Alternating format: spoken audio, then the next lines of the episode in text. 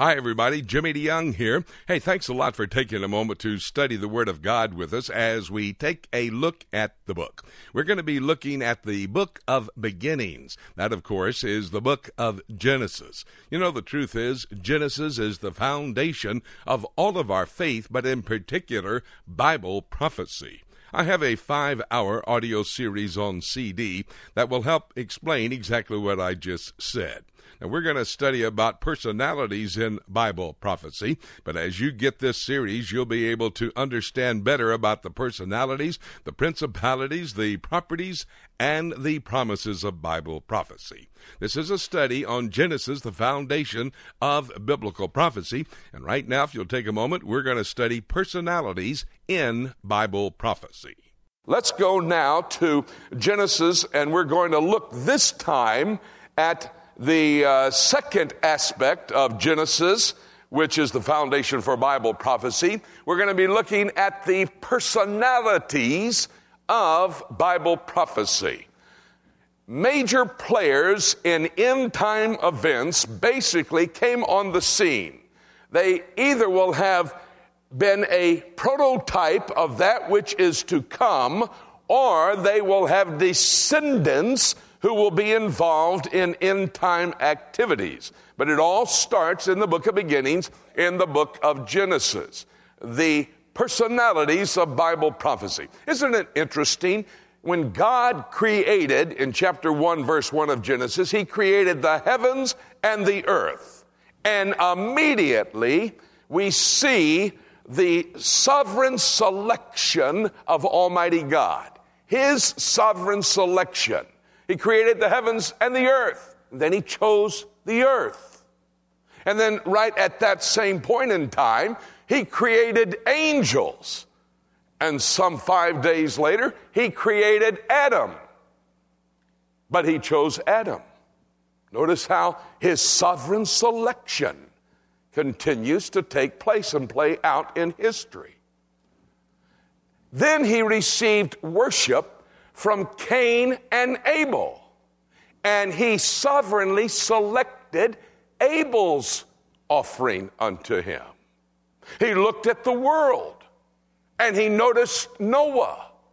And he chose, sovereignly selected Noah as we continue the narrative through history. Much more could be talked about in human history, but what God wanted us to know was involved in this sovereign selection that continued to unfold after the flood. He saw the Gentile world. At that point in time, there were no Jews, there were no Christians, there were only Gentiles. Those are the three strands of the human family Gentiles, Jews, and Christians. That first 2,000 year period of time only contained Gentile people. They may have well been believers. We'll see they, some of them were.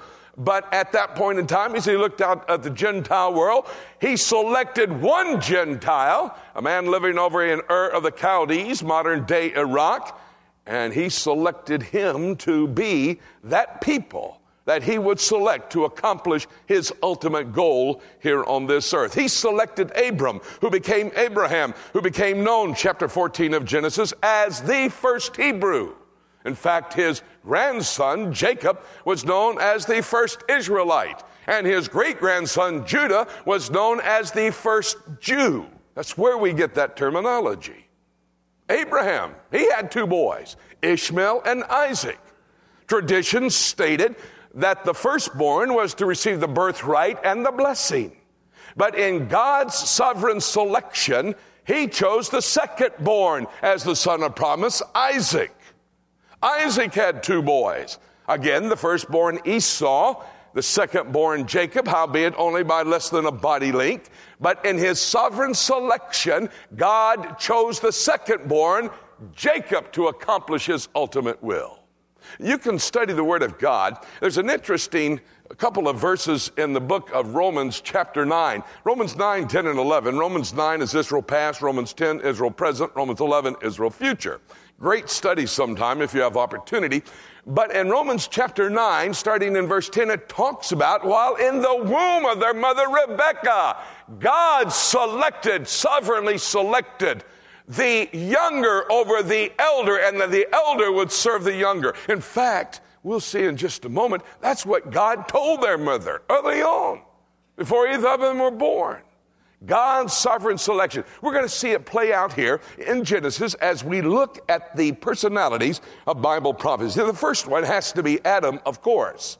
What I'm going to do as we approach the study this morning, I'm going to go through certain chapters in Genesis. We'll look at these personalities as they came into existence in history past, and then we will look at them in prophetic themes of the future.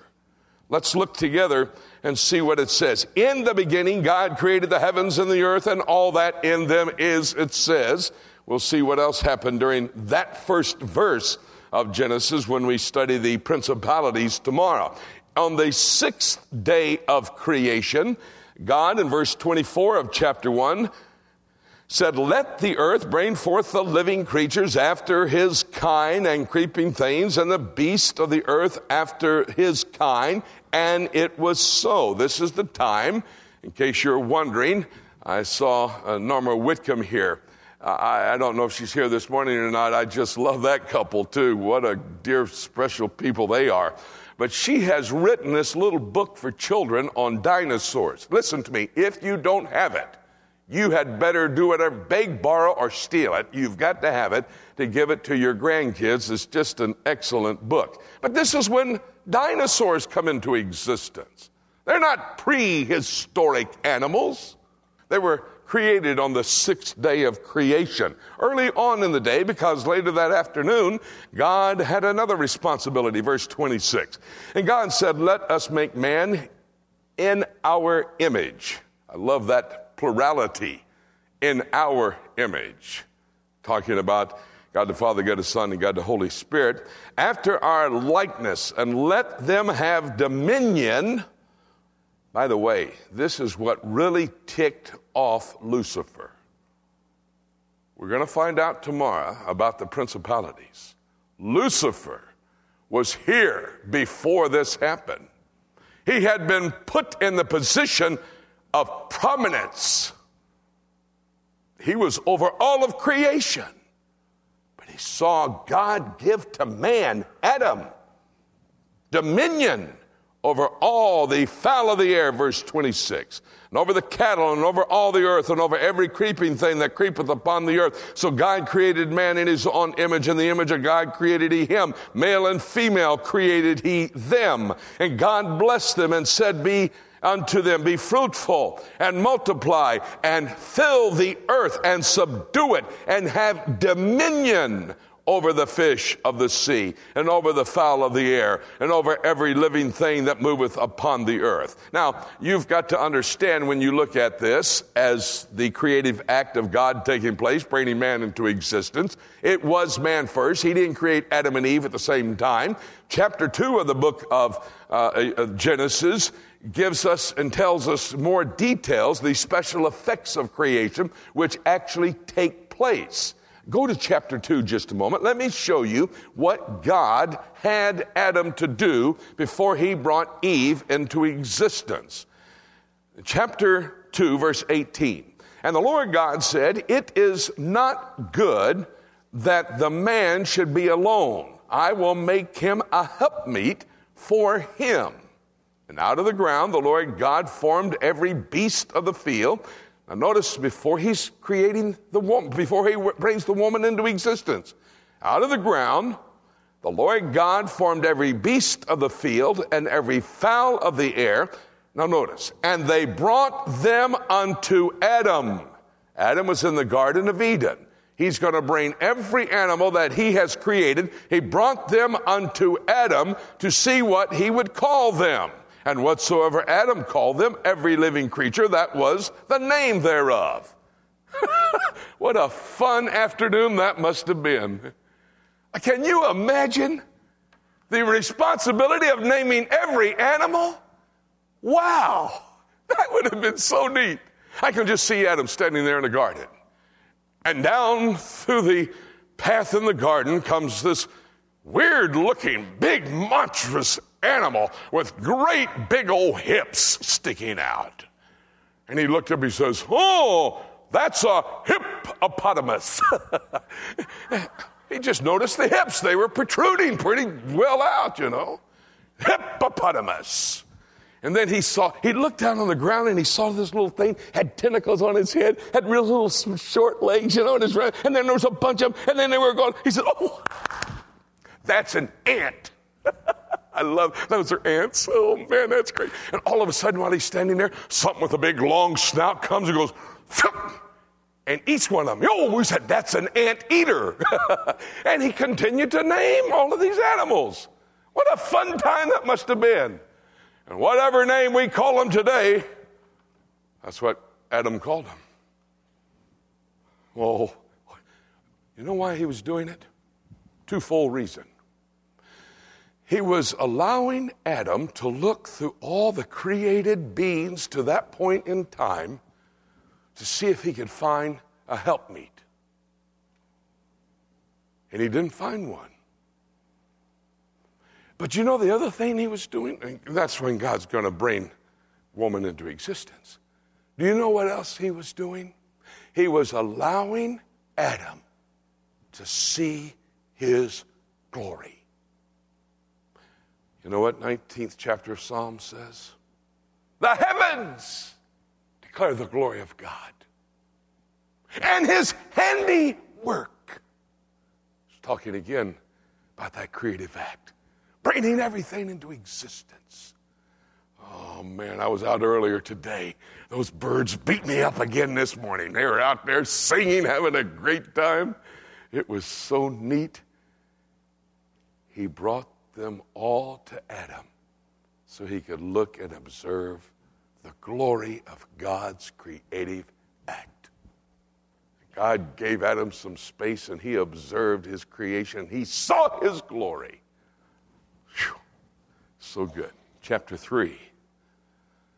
Terrible time. This woman that you've given me. Oh, that's a cop out. That turkey lips ought to stand up and take responsibility. I've seen wheelie little deuces like that. I've seen some little men, my kids, they just won't do what I tell them to do. I just don't know what to do. I say, I'm going to punch you in the mouth, you little pansy. You see, I am not afraid of anybody who can't make his kids do what they're supposed to do. If he can't make his kids, how could he beat me up, man? God wants godly men, the leaders, a spirit filled man, Ephesians chapter 5. A word filled man, Colossians chapter 3, will do what?